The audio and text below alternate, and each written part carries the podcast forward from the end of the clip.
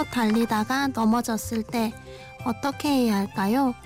다른 사람들 보기에 창피할 것 같아서 잠시 그대로 있을 수도 있겠지만 아마 대부분 툭툭 털어내며 아무렇지 않게 일어나겠지요.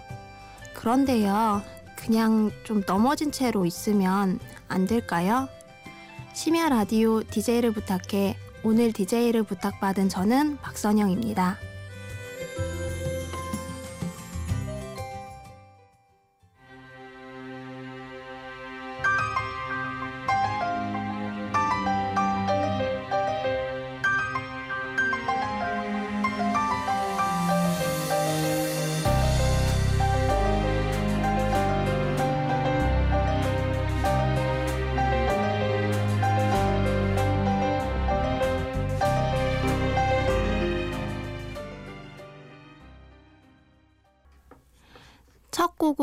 막심 므라비차의 Croatian Rhapsody 들려드렸습니다.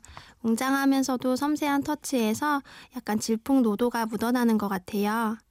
안녕하세요. 저는 박선영입니다. 사회복지사이고요. 주로 아동 청소년과 함께 합니다. 저희 아이들은 제가 노는 사람으로 알고 있어요. 네, 하루 종일 아이들과 만들기도 하고 밴드나 댄스 같은 동아리 활동도 하고 뭐 점심 저녁 식사도 함께 하거든요. 그리고 2016년 세 번째 의미 있는 아홉 수를 맞이했고요.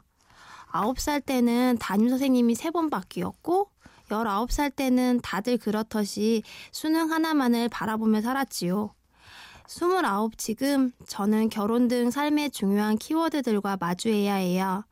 하지만 그보다 제 가슴에 아직도 남아있는 무척 힘들고 몹시 엽기적이었던 2015년 혹은 그 이전의 시간들과 먼저 작별해야 되겠지요.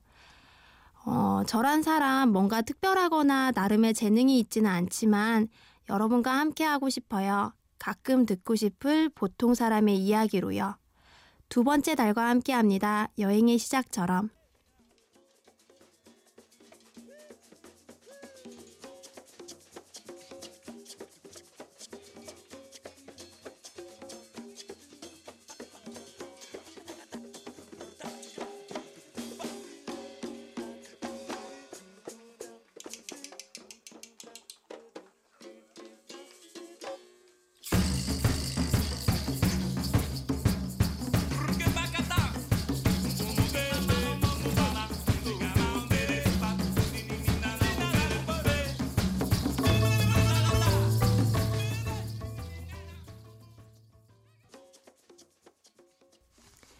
두 번째 달의 여행의 시작 함께 들었습니다.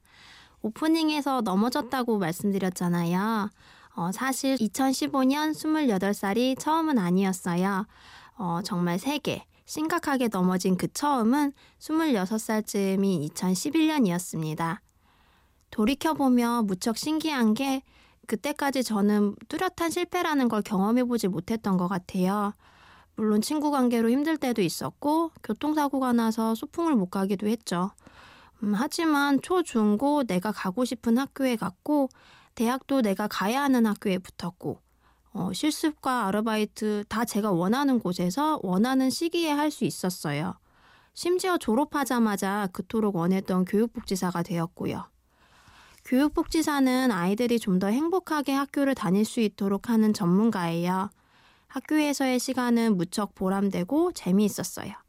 모든 게 처음이라 어색하고 미숙한 것도 있었지만 하나둘 찾아오는 아이들과 밝아지는 모습이 좋았어요.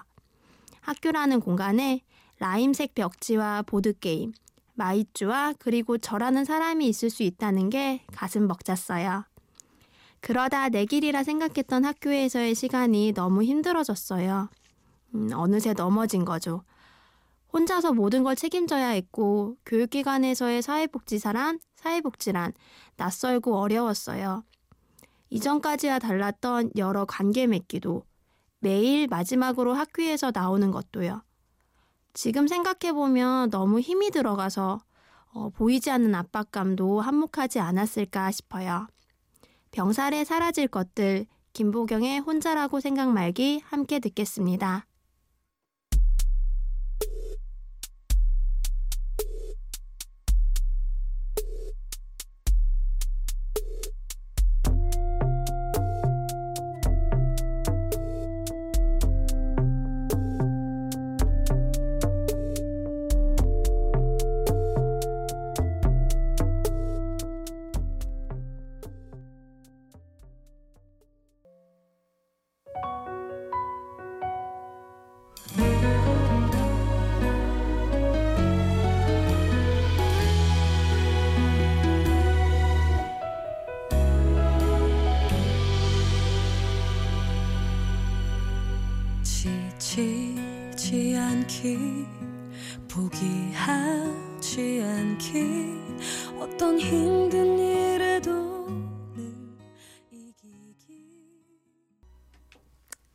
정준하와 김씨, 병살에 사라질 것들, 그리고 학교 2013 OST인 김보경의 혼자라고 생각 말기였습니다.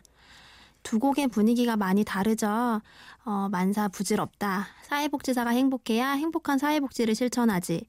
라는 생각의 첫 곡이었다면 두 번째 곡은 교육복지사로서 사회복지사로서 제 시작에 대한 각오와 가치관 같아요. 학교 2013은 어, 저희 집이 원래 TV를 안 봐서 한참 방영되고 나서야 봤는데요. 이종석, 김우빈이라는 멋진 배우들도 알게 되었지만 그보다 조금이라도 내가 이 드라마를 빨리 봤더라면 아이들에 대한 마음이 다시 살아나지 않았을까 하는 아쉬움, 착잡함이 먼저 떠오르는 것 같아요. 제가 만난 아이들 중에도 이렇게 드라마에서처럼 힘든 경우가 많았어요. 그래서 뭐랄까, 어, 아이들을 버리고 가는 그런 죄책감이 들었죠. 아이들에게 항상 그랬거든요. 나는 너희 졸업해도 여기 있을 거다. 힘들면 와라. 하고. 물론 그 자리를 떠날 만큼 힘들었던 상황이었어요. 여러 면에서요. 학교 일들도 너무 버겁게 느껴지고 제 역량을 벗어나는 일들, 역할들도 많았고요. 비정규직의 서러움도 한몫했고요. 제 삶의 목표가 흔들리고 가족과의 관계도 고민스러웠죠. 그래서 저는 여행을 떠났어요. 어디로? 유럽으로. 하고 많은 선택지 중 여행이라니, 그리고 그 많은 여행지 중 유럽이라니, 다소 무모한 이 유럽 여행의 시작은 제 대학 생활에서 찾을 수 있답니다. 노래 들을게요. 패닉의 왼손잡이.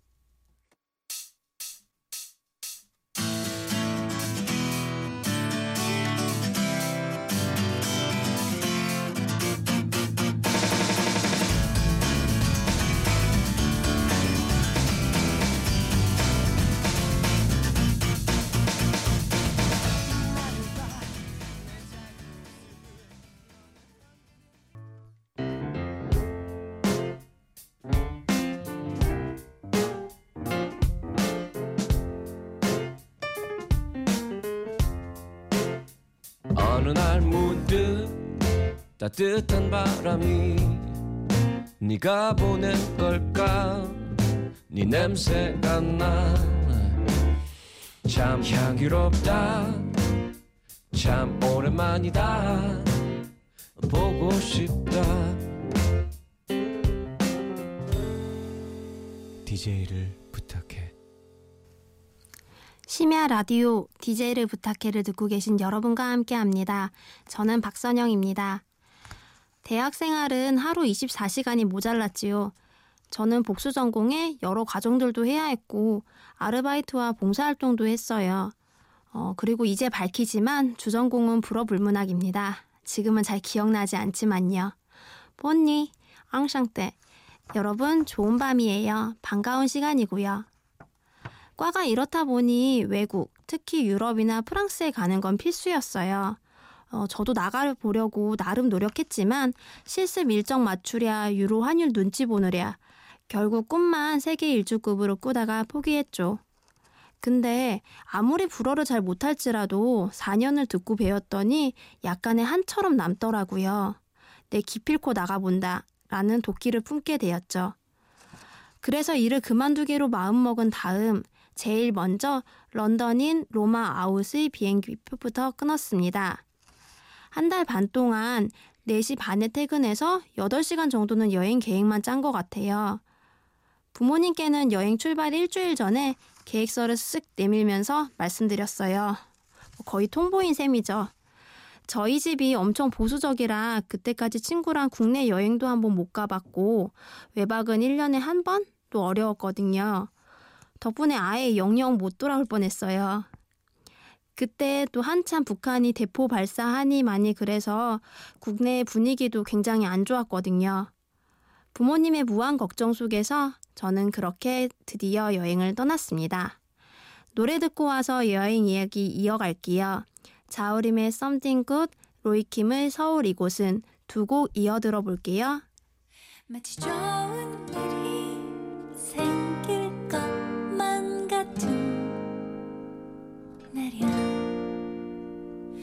어제까진 나쁜 꿈을 꾼 듯 말야. 길고 슬픈 꿈에서 아무래도 난 돌아가야겠어. 이곳은 나에게 어울리지 않아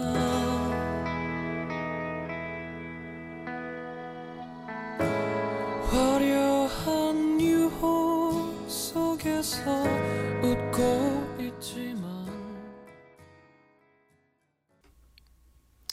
런던, 파리, 브뤼셀과 암스테르담, 베를린에 프라하, 뮌헨 찍고, 베니스, 피렌체, 마지막으로 로마. 한 달이 참 금방 가더라고요. 저는 영국과 암스테르담, 그리고 피렌체가 참 좋았어요. 약간 거리감 있는 젠틀함이 영국이라면 자유로움이 당연한 암스테르담, 그리고 더 이상 평화로울 수 없는 피렌체였어요. 나중에 호호백발 할머니가 돼서 갈 마지막 여행지를 고르라면 저는 피렌체를 고를 것 같아요. 따뜻하고 참 평화로운 도시였고요. 어, 여행자들이 많이 가는 미켈란젤로의 언덕도 좋았지만 그 옆에 작은 성당에서 보는 일몰이 참 아름다웠어요. 출발 20일쯤 지나 미넨에 가니까 약간의 향수병도 오고 동양인 여자고 또 작고 야상 잠바에 누가 봐도 여행자라 그런지 상점 아저씨랑 군인 등이 절 놀래키는 등 약간의 괴롭힘도 당했어요. 그래도 네덜란드에서 지갑 떨어뜨렸을 때 뒤에 있던 행인이 바로 찾아도 줬고 내셔널 갤러리와 루브르 박물관, 오르세 미술관 등 보고 싶었던 미술 작품들도 실컷 봤고 부활절 기간이라 각종 장처들도 경험해보고 젤라또와 아이스크림 비어 등 맛난 간식들도 먹을 수 있었어요. 그렇게 한 달 뒤 한국에서 고민해야 하는 현실과 만나게 되었습니다. 첫 직장이 너무 쉽게 정해져서인지 두 번째 직장에 도착하기까지 마신 고배들은 너무 썼어요. 어, 조급한 마음도 들었고요. 사회복지를 계속 해야 하나 하는 원론적인 고민들도 했고요. 어, 그동안 하고 싶었지만 못했던 직업들도 다시 채점해 봤죠. 어, 이건 이래서 안 돼. 저건 저래서 안 될 것 같은데. 이러면서요. 그러다 평소 염두에 두던 기관에서 티오가 났고 입사에 성공합니다. 노래 듣고 갈게요. 자우림의 샵 1입니다. I don't know what is wrong and what is right. It makes no difference. They're the same things.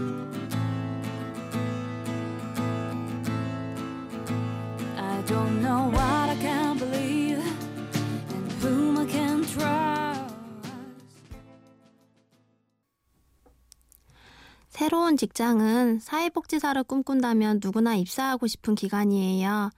어, 사회복지 조직이란 이런 거구나. 그런 것도 배울 수 있고요. 아동 청소년뿐만 아니라 다양한 대상들과 다양한 사업들도 할 수 있고요. 이곳에서도 저는 주로 아동 청소년들과 활동했어요. 제가 좋아하는 도서관 관련 일도 맡아보았고요. 하지만 여긴 어디? 나는 누구? 무엇이 옳은 거고 무엇이 잘못된 것인지 잘 모르겠어. 인터넷에서 각종 동영상과 광고에서 보던 말이 아니었어요. 언젠가부터 두 번째 직장에서의 저는 그렇게 산 것 같더라고요. 그리고 2015년은 정말 힘들었어요. 일의 절대적인 양도 그렇지만 질적인 부분에서도요. 감사와 평가, 재위탁 관련 업무를 하면서 크고 작은 행사도 하고 주말에는 아이들과 공연도 나가야 했어요. 거기다 컴퓨터가 세 번 고장 났어요. 한 번은 회사 컴퓨터 하드가 고장나서 3개월 동안 일한 걸 날려버려야 했고, 그거 고친다고 만지다가 저희 집 컴퓨터도 날려버리고, 마지막으로는 바이러스에 회사 제 컴퓨터는 물론이고, 10년치 개인 자료가 담긴 외장 하드까지 감염됐어요. 뭔가 복구할 만하면 고장나고, 값을 매길 수 없는 것들이 뿅 하고 사라졌고, 그 과정에서 상처도 너무 많이 받았어요. 끊임없는 사건, 사고, 일 때문인지 참 많이 아프기도 했어요. 새해부터 독감 걸려서 조카랑 격리된 채 일주일을 보냈고 이유를 알 수 없을 정도로 골골거리면서 몇 달을 보내기도 했어요. 오랫동안 준비한 공부는 기회를 놓쳐서 물거품이 되었고요. 그렇게 2015년은 뭔가 열심히 하긴 했는데 되는 게 하나도 없었던 한 해였어요. 저 정말 열심히라는 말이 무색할 정도로 열심히 살거든요. 근데 그렇게 치열하고 하드코어하게 살았는데 열심히 살았던 게 맞을까? 그리고 열심히 사는 게 맞는 걸까? 라는 생각까지 들었고요. 제목부터 저를 위한 노래인 옥상 달빛의 하드코어 인생아 먼저 듣고 돈 맥클린의 빈센트를 들으며 마음속 별들을 찾아보아요.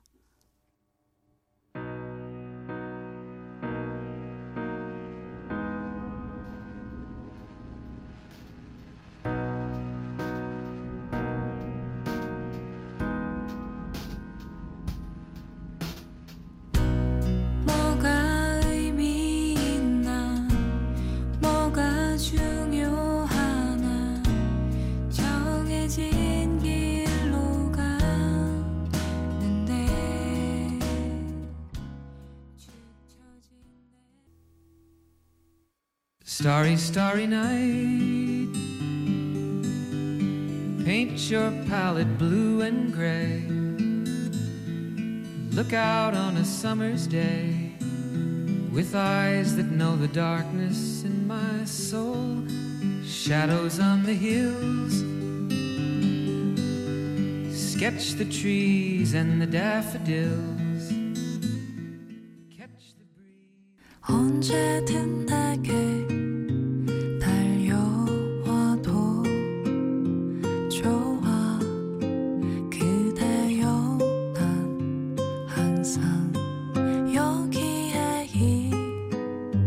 있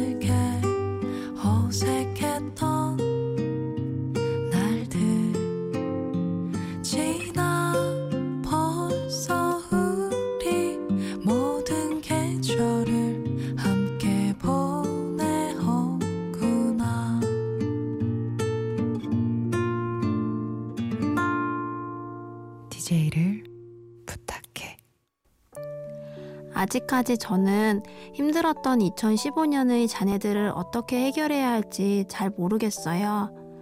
이 넘어진 듯한 아닌 듯한 애매모호한 포즈도요. 약간의 결단과 시간에 만사를 맡겨보려고 할 뿐이죠. 그런데 혼자 이런 고민들을 하다가 문득 이런 생각이 들더라고요. 피로사회에서 무리해서 힘내지는 말아야겠다 하는 거요. 저와 비슷한 상황에 놓인 친구들과도 이런 얘기를 해봐야겠다. 이런 생각도 들었고요. 넘어졌다고 누군가에게 등 떠밀려서 일어나지 말자고.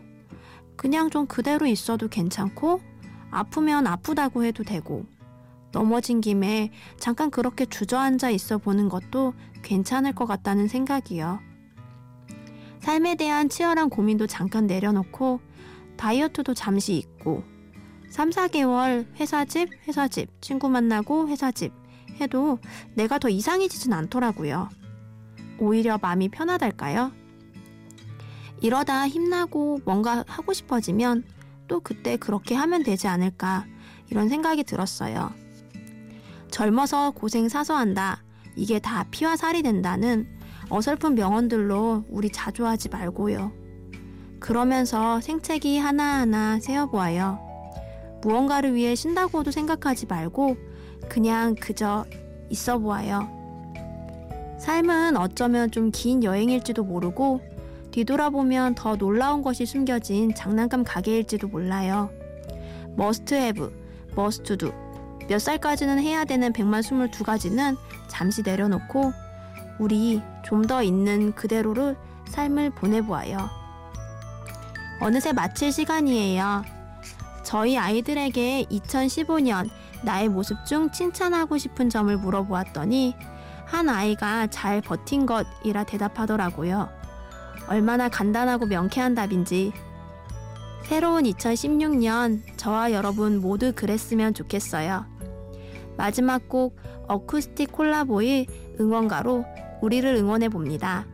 지금까지 들어주셔서 감사합니다.